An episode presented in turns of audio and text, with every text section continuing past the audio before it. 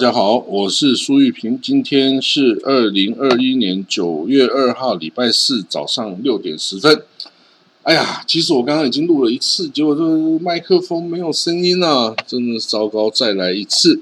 好，今天呢，我们先看到啊，这个环境的问题哦，全球啊有三十趴，就百分之三十的树种啊面临灭绝的危机。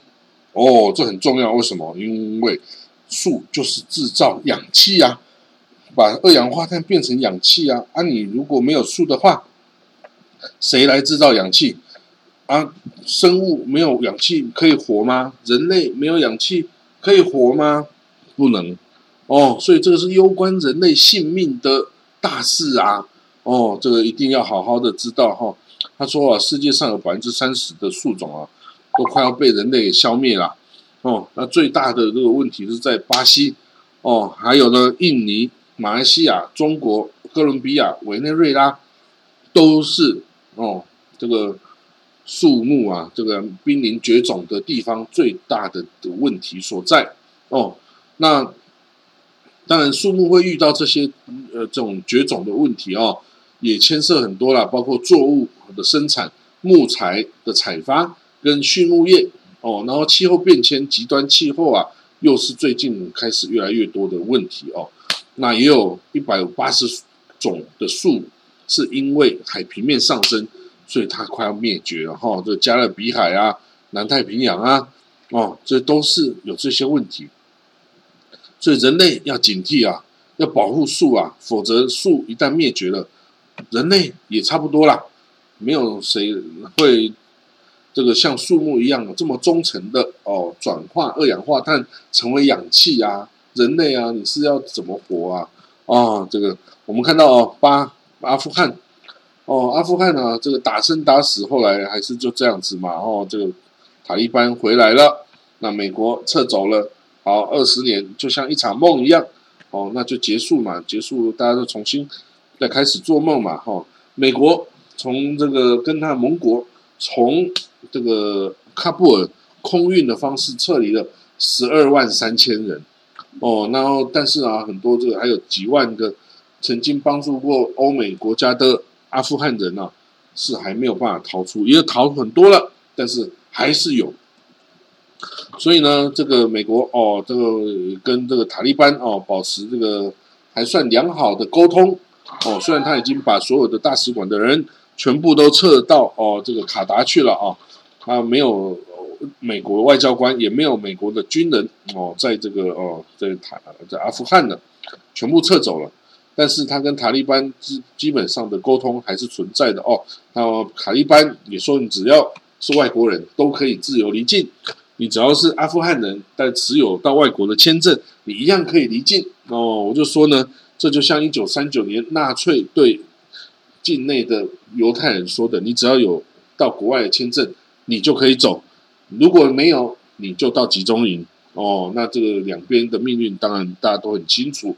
所以呢，现在还住在阿富汗的各国外交官们，如果你们听得到哦我的话，赶快发签证吧，多发多救人哦。就算你们的政府哦这个不允许你发，你想尽办法多发。哦，多一个签证就是一条人命哦，可以逃出来了哦。好，那我们看到继下面的消息哦。那在最后一班美军撤离之后啊，这个塔利班哦欢欣鼓舞啊哈，这个到了机场接收那个美国各式看起来各式的军火啊，然后啊对空鸣枪表示庆祝啊哦等等等等。可是啊，这个庆祝时间不用太长，你马上。塔利班就要面临到治国的问题哦，这么多三千八百万的阿富汗人，怎么样喂饱他们的肚子？你光这一项就做不到了哦，更不要说其他的医疗物资啊、水电瓦斯啦、奢侈品啦、生活用品啦，到底是要哪里去来？其实你没有钱啊，这个阿富汗政府的经费啊、外汇存底已经都被管控起来了，你没有钱，没有外汇可以去买。呃，生活物资啊，哦，你当然靠一些国际组织哦，什么世界粮食计划署哦，会给你呃粮食可是也只是让你活着而已啊。哦，你一个正常的国家不可能不自己去买粮食，不自己去进去这个生产这些物资嘛。所以你可以马上达得天下，你有办法马上治天下吗？没办法。哦，所以呢，你一定要想办法哦，恢复这个整个国家运作跟生产哦，然后。想办法开发其他的产业哦，养活你这个三千八百万人民呐，这个是一个很大的数字啊。那个如果不做，很快面临的就是大饥荒。到了大饥荒，一样要死上几百万人呐。那你这样的话，你不如就让他们出去当难民嘛。哦，你就让他们走吧，你自己的这个哦负担也会小得多。哦，那塔利班真的不要太高兴哦，这个胜利。不是你真的自己打来的啊，是基本上是美国送给你的了哈。这个美国走，不然你这些就是一个轻兵器、轻步兵的武装，你要打败美国这种大魔王式的武装哦，那基本基本上也是不可能的。好，那我们看到另外的消息啊，美国之前驻以色列大使哦，这是在川普之前的时代的驻美国大使丹小皮罗，他被这个美国国务院任命为。这个驻这个美国伊朗事务特使的顾问哦，所以之后啊，他就可以哦，在这个美伊问题上也发挥一些影响力。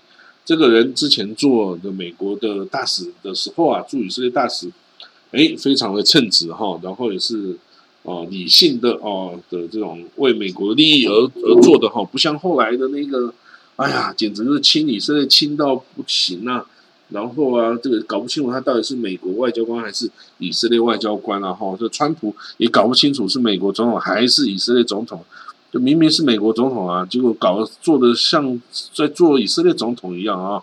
那这其实都不对哦。这个，嗯，美国跟以色列哦，这个是老大哥，是老大哥的样子啊，不是你就亲自跳下去帮这个小弟这个种田呐啊，这样是对的事情吗？哦，也不对哈，但是 anyway，这个丹小皮罗哦，尤其他太太，哇，也是我太太的非常好的朋友啊，所以哦，这个我们看到他这样在受重任哦，也是觉得很高兴。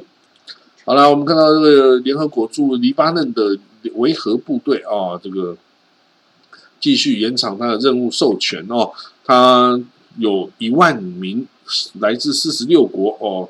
的士兵哦，跟军官哦，就卡在这个美这个以色列北部啊，跟这个黎巴嫩南部这个真主党之间哈，就是卡住，不让他们两个，就随时打起来哦，那个不然他们两个真的是随时都会互相开火然后，所以呢，这个当然人家真的要开火的话，你这个维和部队也是没什么用途啦，哦，这也是也是挡不住的哦，不过就做做样子啊，还是可以的哦。